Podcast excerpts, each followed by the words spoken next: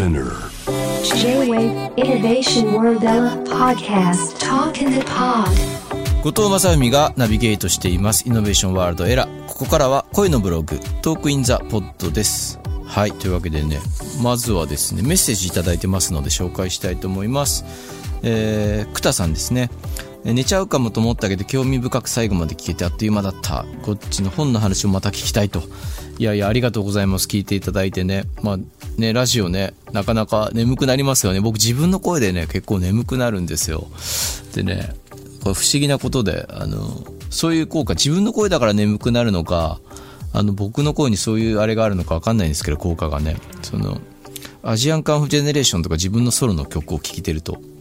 ね、眠くなるんです。大体寝ますね。寝れないなと思ったら自分の曲を聴くと寝られるっていうね。これはいいことなのか悪いことなのかわかんないんですけれども。はい。そして、えー、綾波アルエさんですね。今に寄り添うこと、新しい時代を作るのはイコールではない。ウェルビーイング。出ましたね、ウェルビーイングね。はい。音楽、ラジオ、自分の概念が解けて他と一体化している幸福。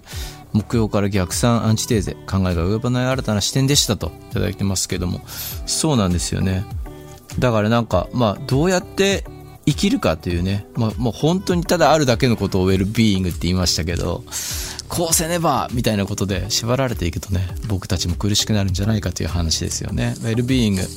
ただあるだけでいいっていう、そこが幸福になっていくともっともっとこう社会が緩んでいくんじゃないかという話を伺いましたけれども、前回お迎えした予防学者、石川由樹さんとの対談は、ポッドキャストでお聞きいただけますので、ぜひぜひチェックしてみてください。メッセージありがとうございました。はい。えー、そして今回、えー、トーキンザボードでお話ししようかなと思ってるのは、先ほど熊さんのね、時にも、熊健吾さんの時にもお話ししましたけど、その藤原達さんの分解の哲学っていうのを読んで、まあ、腐敗についてですよね。はい。その、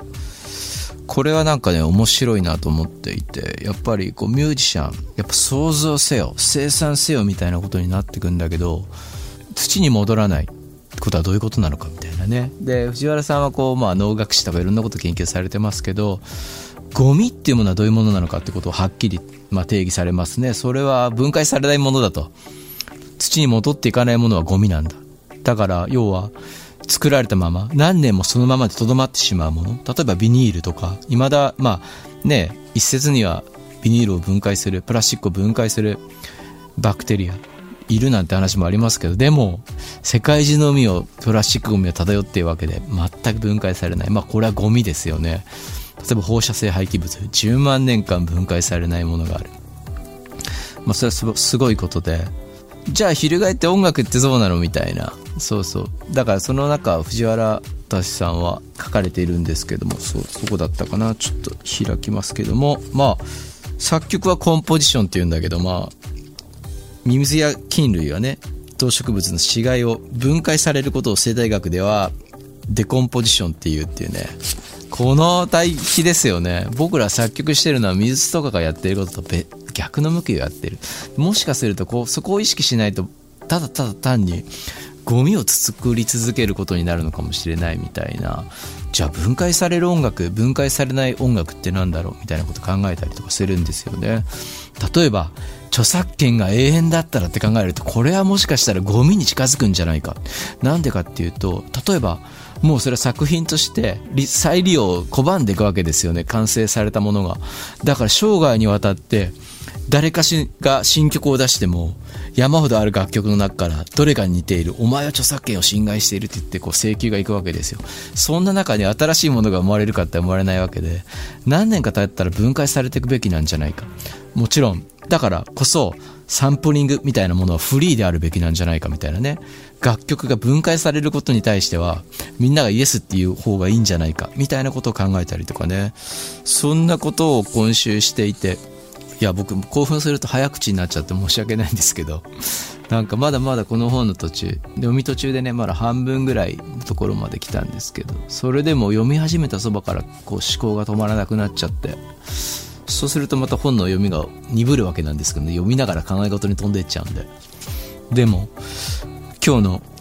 熊健吾さんの話から続くように僕たちはどうやってちゃんとサステナブル、循環っていうものを考えていくか。それは腐ったり、分解されたり、そういうところを発酵とかもそうですけど、無視してやることはできない。だから何かも産業を作ればいいわけじゃない。それが消えてなくなっていくとこまで考えて初めて循環するんだってことですよね。いや、面白いですね。でもそこ音楽にもう取り入れようっていうのはなかなか難しいことですけど、例えばじゃあプラスチックの CD を作り続けることはどうなんだみたいな。僕はそういう問いはま昔からあって、で坂本さん、坂本龍一さんの曲を今日紹介しますけど、坂本さんとかはものすごく早いわけですよね。僕はなんでエコとかロハスとか言ってる時にはもうすでに分解される CD ジャケットを作ったりとか、そういうことをやってたわけで、で、今日のあの、隈研吾さんの梼原、ね、林業の町ですけど、そこにも、あの、 More Trees っていうね、坂本さんがやっている、まあ本当環境保全、林業とかに深く関わった団体が入ってるわけですよね。そうそう、 No Nukes More Trees ってね、標語でしたけどね、当初ね。うん、 More Trees。素晴らしいなと思うんですけど、そう。で、まあ、今日紹介するのは、坂本龍一さんの async というアルバムですね。同期しないっていう、すごいですよね。今や同期同期で音楽は、誰かに同期しなきゃ音楽じゃないみたいな、存在価値すらミュージシャンにこう、なくなるような成り立ちの方にどんどん向かってロジカルな方に行ってるけど、それとは逆の向きで、その中でアルバム曲なんですけども、 disintegration っていう曲なんですよ。崩壊って意味ですね。うん、これはすごいなっていうね。まあ、その、坂本さんのインスタレーションの面白いのは、あの、津波でさらわれたピアノをこう、そのまま展示して、まあ、それが MIDI でいろんな音がランダムになる展示があったんですけど、これ東京でありましたけど、それはやっぱそのピアノが朽ちてくままにする。調律しない。うん。だから音はどんどん狂っていくし、音が出ない弦のところとかあるんですよ、ピアノのね。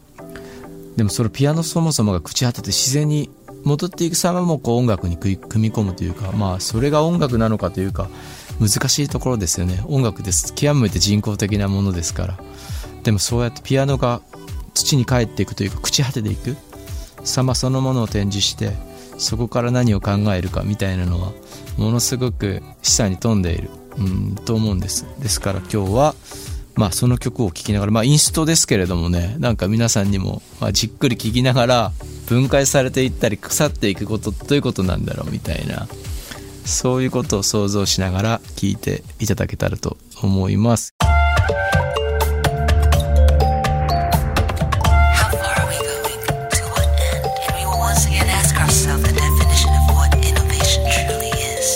You're listening to J-Wave Innovation World Era podcast.